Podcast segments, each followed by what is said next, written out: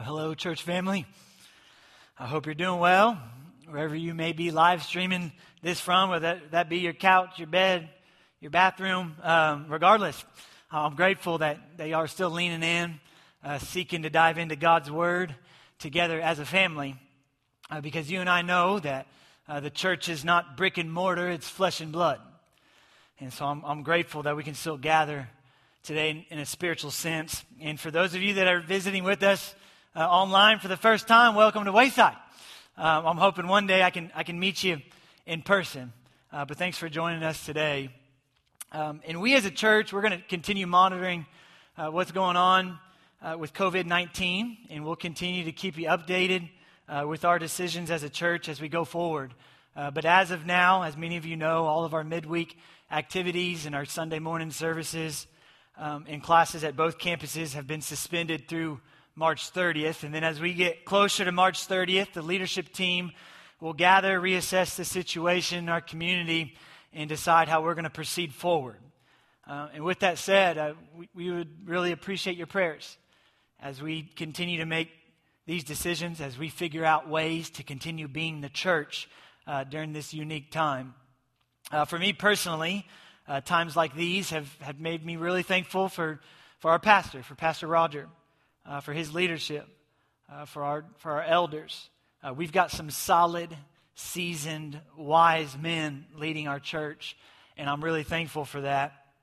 And I'll tell you, uh, this event has definitely put things in perspective uh, for me, and I'm sure it has for you as well.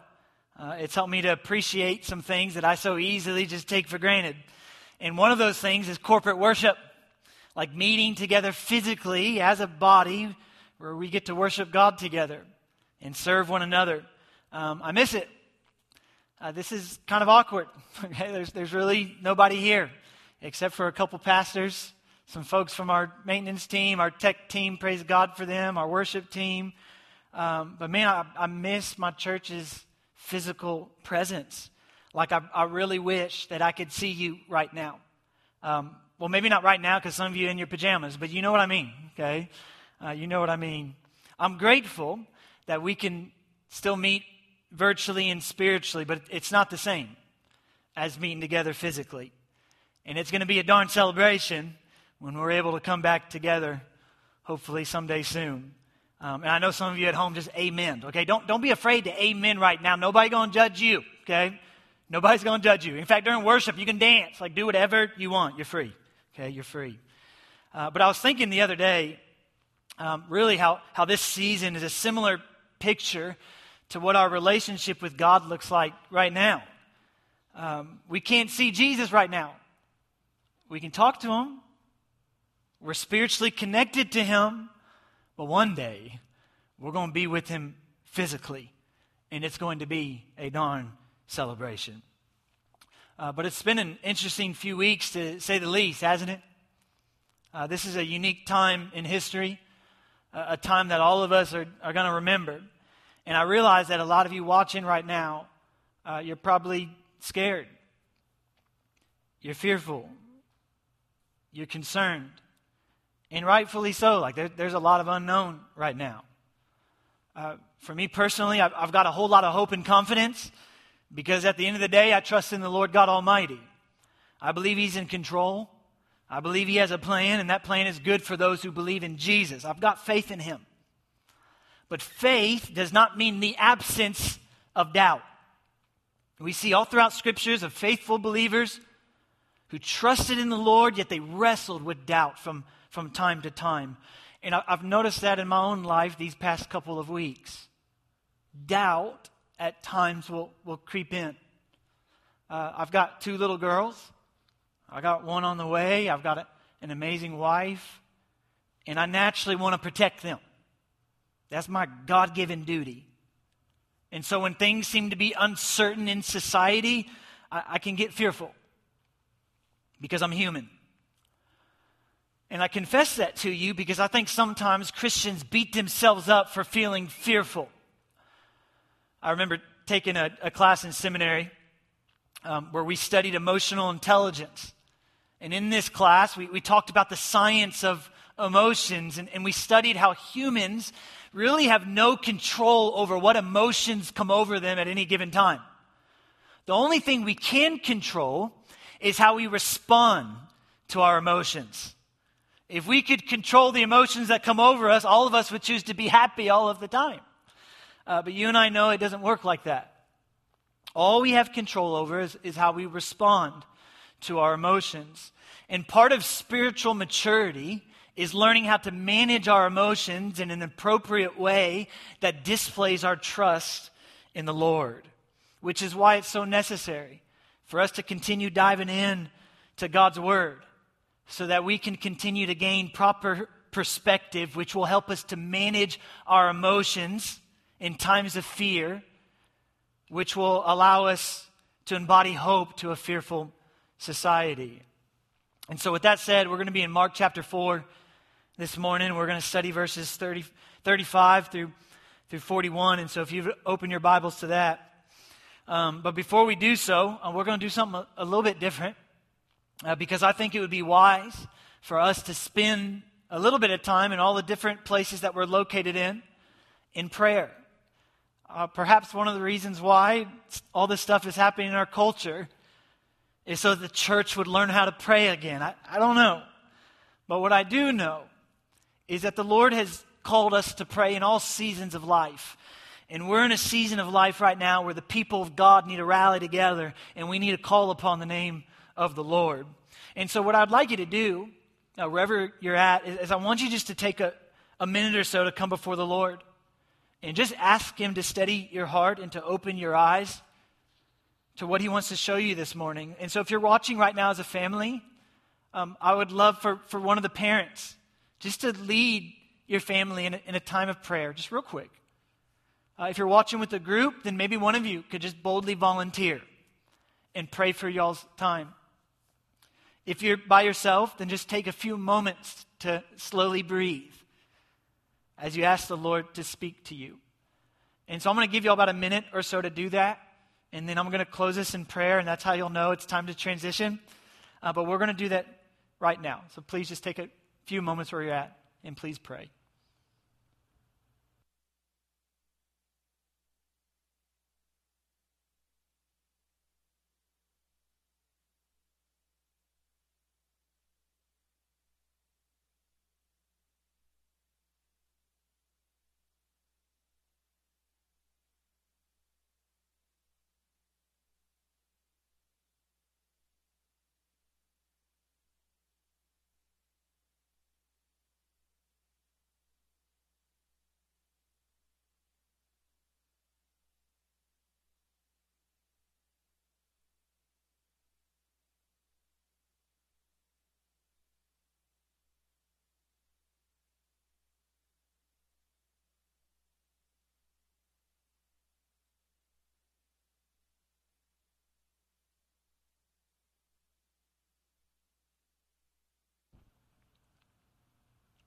Well, Father God, we come before you right now, and we just ask that you would encourage us, that you would remind us of why we have hope during this season, that you'd help us to be men and women of faith who would walk in courage.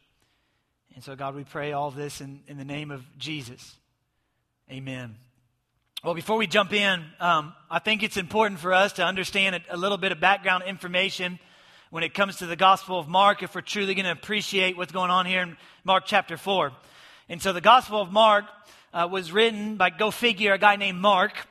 And Mark was an early church father who was a close associate with the Apostle Peter. And Mark received and he recorded firsthand information from Peter about the events in the life of Jesus. And the targeted audience that Mark is writing to is Gentile believers who are in Rome. And the reason why this is important, I want to tell you this, is because these believers were being persecuted for their faith and experiencing all sorts of suffering and uncertainty. and so, what Mark does over and over throughout his gospel is he records miracle after miracle after miracle in order to give hope to his readers who are in a season of uncertainty. And so, what Mark does, he says, Man, there's something different about this Jesus guy. Like, you need to keep your eyes on him and pay attention to what he's doing because there's something unique. There's something special. There's something powerful about his personhood. He says you need to get to know him because he might just be the hope that your heart has always been yearning for. He might just be the peace that calms all your fears if you'll just trust in Him. So, Mark chapter 4, Jesus has chosen His 12 disciples. He brings them along with Him. They're doing ministry together. He's teaching large crowds uh, along the seashore of Galilee about the kingdom of God. And then He says this in verse 35. It says, On that day when evening came, Jesus said to them, let us go over to the other side. And leaving the crowd, they took Jesus along with them in the boat, just as he was. And other boats were with him. And there arose a fierce gale of wind, and the waves were breaking over the boat so much that the boat was already filling up. And Jesus himself was in the stern, asleep on the cushion. And they woke him, and they said to him, Teacher, do you not care that we are perishing? And he got up and he rebuked the wind and he said to the sea, Hush, be still. And the wind died down and it became perfectly calm. And then Jesus said to them, Why are you afraid? Do you still have no faith? And they became very much afraid. And they said to one another, Who then is this that even the wind and the sea obey him? Amen. Well, notice here at the very beginning, in verse 35, it says that when evening came, Jesus said, Let's go to the other side. Very easy for us to brush over statements like these, but let's not do that because this is a significant statement for multiple reasons. First off, you got to understand what's on the other side of the sea. You need to understand the destination in which Jesus has his holy crosshairs on.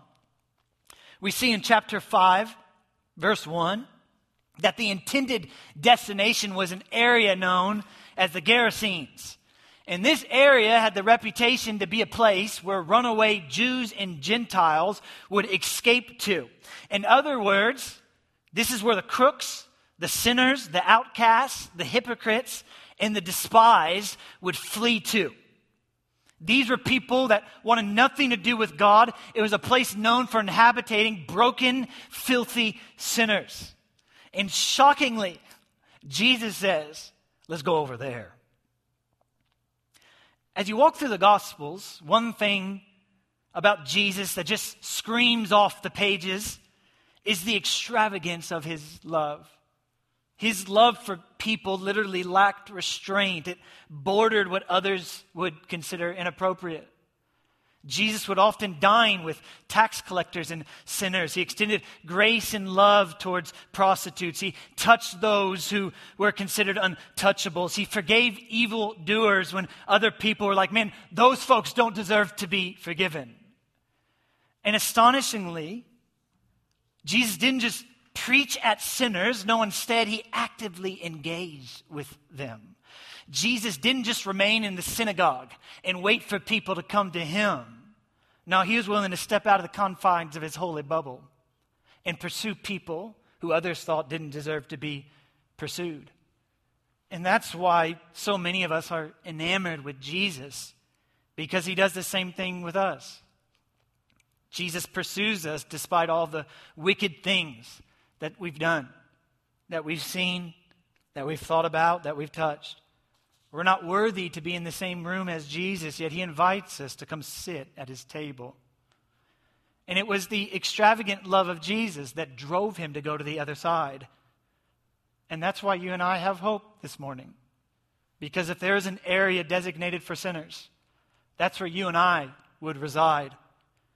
Yet what the gospel shows us is that Jesus wants to meet us in that broken area, not in order to condemn us, but in order to set us free.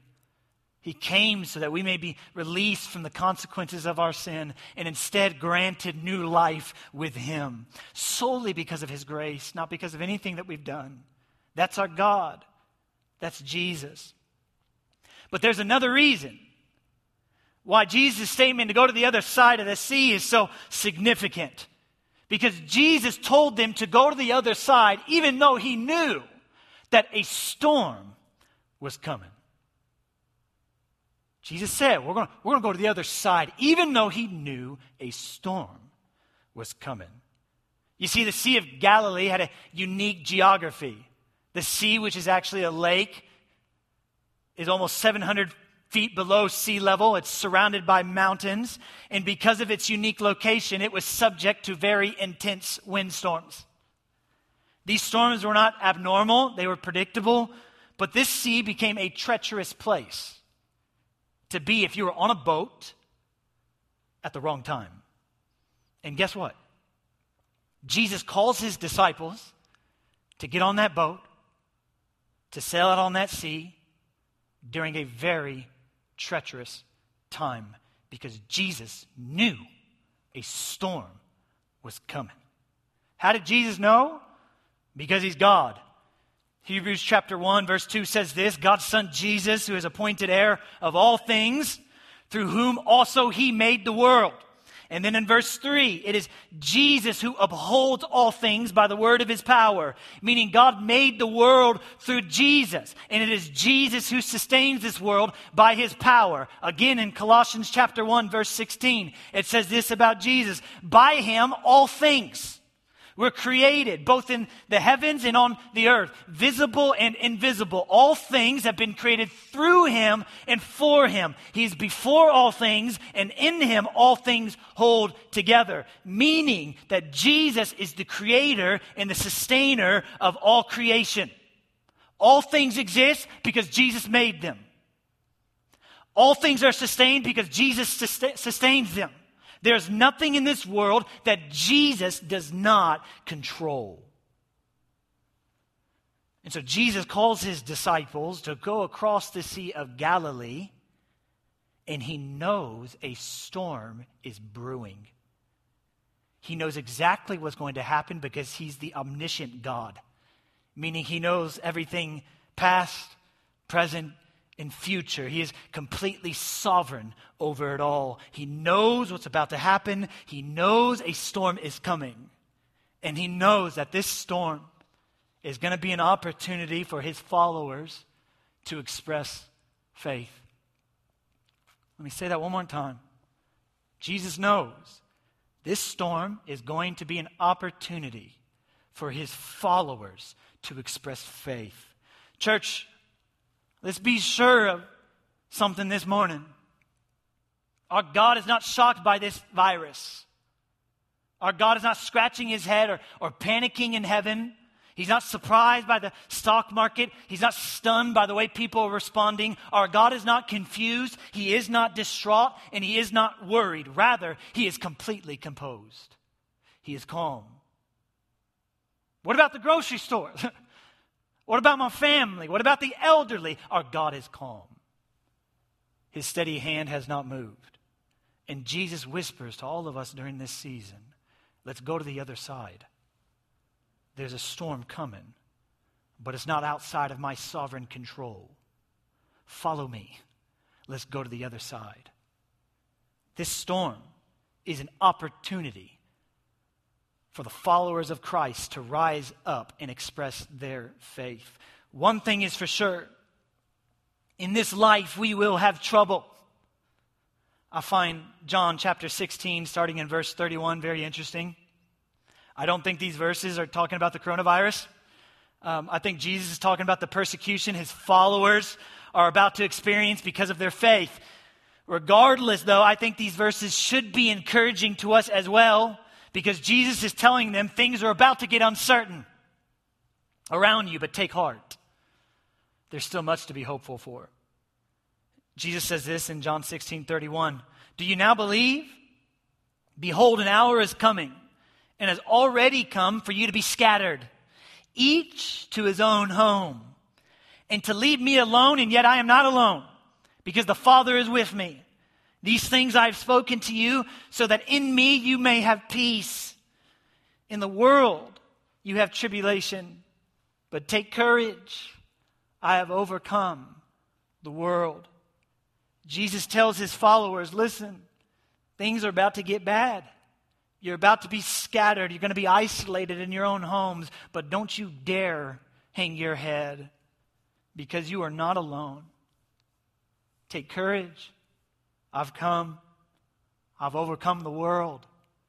And hope is on the horizon. Listen, church, there's a lot going on in our world right now. I'm not sure why everything is happening. I'm, I'm not a prophet. I cannot predict the future of what's going to happen next. But one thing I do know is that King Jesus sits on his throne.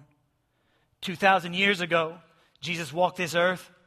He self sacrificially marched towards the cross in order to pay the payment of sin that you and I deserve. And after that, he died. The scriptures reveal that he rose three days later, unveiling to the world that he is the true God of the universe. And anyone who trusts in him may lose their life, but they will never perish. For we are more than conquerors because of the finished work of the cross. It was the apostle Paul who said in Philippians 4:12. We all know Philippians 4:13. Many of us can quote it, but we forget that verse 13 comes right after verse 12, where it says this. Paul says, "I know how to get along with humble means, and I also know how to live in prosperity." In any and every circumstance, I have learned the secret of being filled and going hungry, both of having abundance and suffering need. For I can do all things through Christ who strengthens me. That's why the storms of this life are often the greatest opportunities for believers in Christ to display the glorious hope that we have in Jesus. For it does not matter what happens in the world around us, we're not going to fret long because we know our God is in control and we know the end game. Our God is completely sovereign, He is in complete control, and He's going to take care of His people. Church, we're in a storm right now. And we're called to let our light shine before all men so that they may see the hope that is within us and place their faith in God. Nothing in this life is purposeless. Storms always come for a reason, nothing is random. COVID 19 didn't happen by chance. The God of the heavens and the earth says, Get your eyes onto me. Our Lord is speaking to us right now. He's got the world's attention.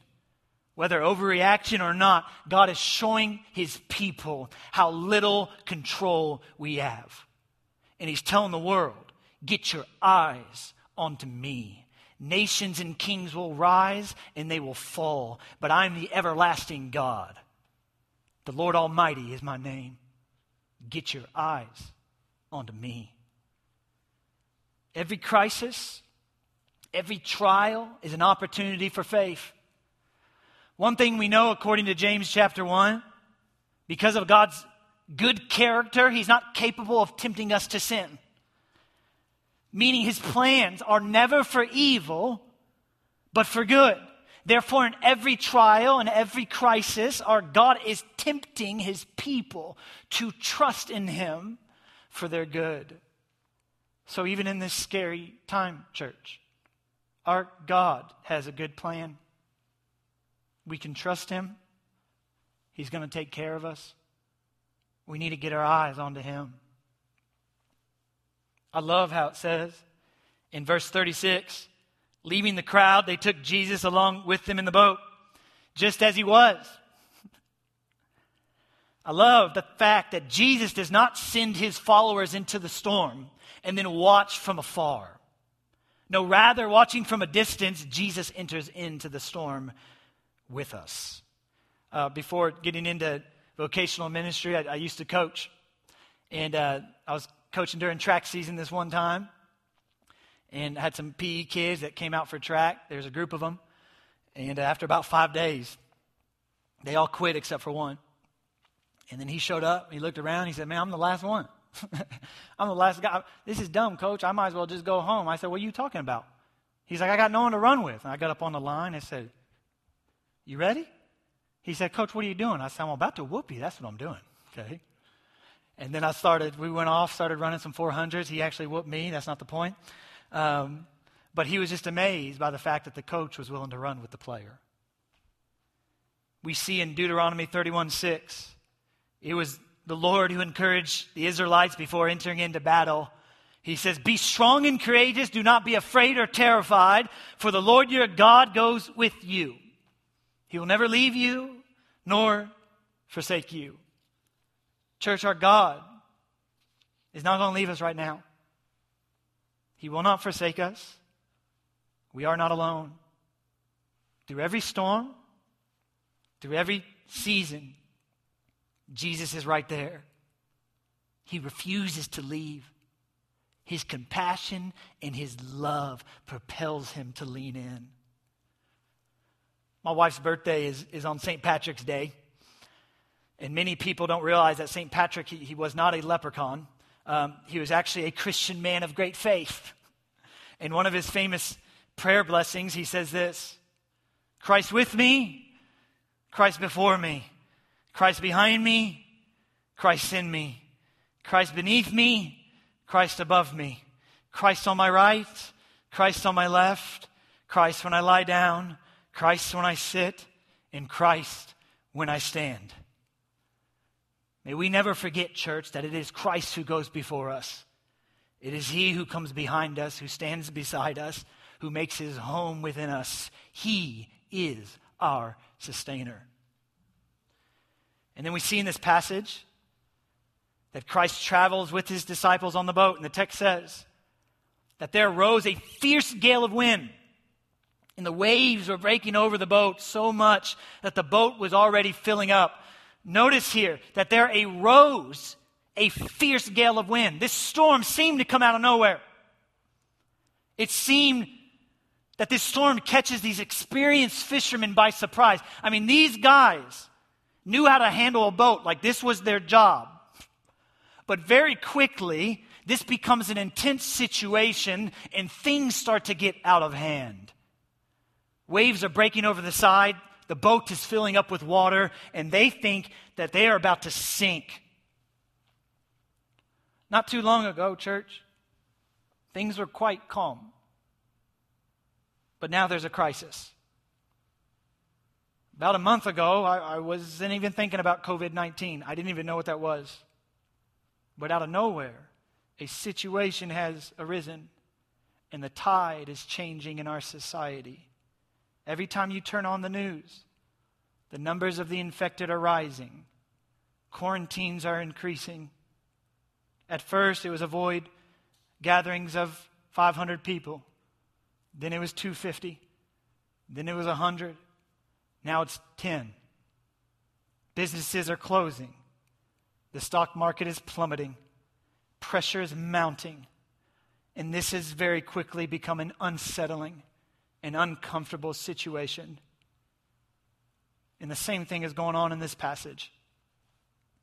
Jesus is with his disciples on the boat. A fierce storm out of nowhere occurs, and Jesus is super concerned. So concerned that he decides, I'm going to take a nap. And I can't, I can't get over that. Like, boat's sinking, like, people are freaking out, and Jesus is like, nap time. like, it's, it's insane, okay? It's insane. So, what's going on here? Like, why is Jesus taking a nap? Like, what does this demonstrate to us about who Jesus is? Well, first off, it demonstrates that Jesus is completely human. He's been doing ministry nonstop, and he's tired. Although Jesus is fully God, he's also fully human, which means that he can empathize with our temptations and our frailty. And then Hebrews 4 says that he can sympathize with our weaknesses. At times, Jesus wept. At times, he got hungry, he got thirsty, he got angry, he, he experienced temptation, but he never gave in to that temptation. He was perfectly obedient. Which means that Jesus knows exactly what we're going through right now. He understands our anxiety, He knows our fear, He knows our confusion, He knows the heartache. He knows the desire not to die. He knows the resolve that exists in us to want to take care of our family. He knows all that. But He also knows grit, and He knows perseverance, and He knows patience, and He knows healing, and He knows hope, for He is our hope. And He's not going to let us drown because our God cares for us. That's why it's appropriate to turn to Jesus during times of trouble. He understands what we're going through, He cares, and He will come to our aid. Now, while I agree that Jesus sleeping on a boat uh, is a great example of his humanity, I would argue that nothing about Jesus' response is humanly natural. This is very unnatural. Okay, like ain't no way anybody is just going to be sleeping through a storm while waves are filling the boat and it's sinking. um, here's the deal: uh, Jesus ain't some natural man. He's a supernatural man. He's similar to you and me, but oh, he's much different. In my opinion, the fact that he sleeps through the storm showcases his divinity much more than it does his humanity. Jesus sleeps peacefully in the midst of the storm because he controls the storm. He doesn't fear the storm because he owns the storm. Everyone around him is about to start panicking, yet Jesus remains calm. He's steady because he has authority over the storm. But the disciples are freaking out. They wake Jesus up and they said, Teacher, do you not care that we're perishing? The disciples say, hey, Jesus, like, look around. Are you not concerned? Like, we're about to die. Are you just going to sit there? Do you even care? It can be tempting to think those thoughts in the midst of a crisis. When pressure mounts, when things start to bubble up, when our heart rate increases, when uncertainty enters our mind, it's tempting to think, well, well maybe, God doesn't care. John 3:16 says this, for God so loved the world that he sent his one and only son so that whoever believes in him will never perish but have eternal life. The only reason Jesus is even in that boat is because he deeply loves these people. If Jesus doesn't care about us, then the crucifixion makes absolutely no sense. It makes no sense. Like, why in the world would Jesus humble himself, take on flesh, take on criticism, take on rejection, take on hardship, take on suffering, take on mockery, take on flogging where his flesh was ripped apart, take on injustice when he was wrongfully accused. And why would he ultimately take on death, substitute himself in our place, taking on the full punishment for our sins that every single one of us deserve? Unless he possesses a love so deep, so extravagant, so abundant that he can't help but draw near to us. Church, the reason you and I don't need a fear virus is because our God deeply loves us. He loves us. We can trust him. Look at how Jesus responds to their fear, even in their doubt. Even in their doubt. Jesus got up, he rebuked the wind, and he said, Hush, be still. And the wind died down, and it became perfectly calm. Three words Hush, be still. And the storm was calm. Later on, as Jesus takes his last breath on the cross, he yelled three words once more It is finished. Where he paid the whole price for our sins.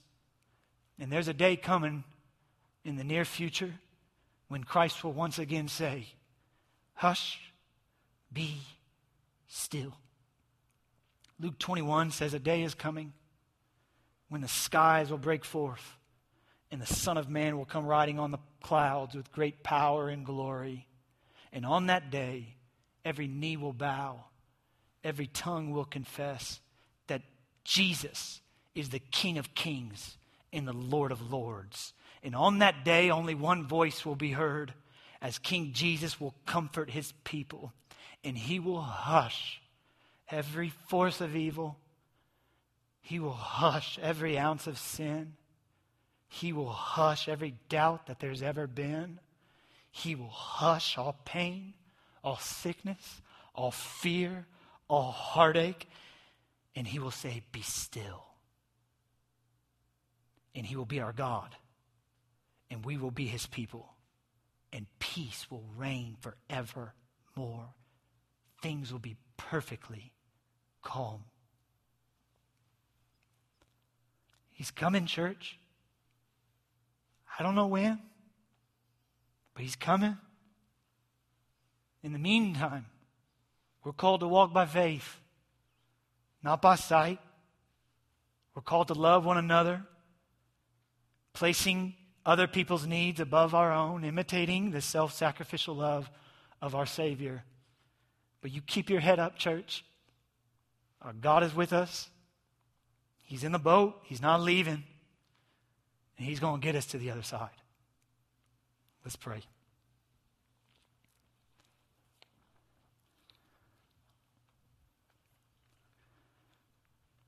Well, Father God, we come before you right now and we're, we're anxious, Lord. Many of us are scared. We don't know what's going to happen next. God, would you calm us? Would you steady our hearts, O oh Lord? Would you remind us of the glorious hope that we have in Jesus? God, give us courage to walk in faith, to know that you are a good God. You go before us, you're behind us, you're all around us. Help us to rest in that, Lord. We love you, and we thank you that a day is coming where you're going to hush all things and everything will finally be still. And we pray all this in the name of Jesus. Amen.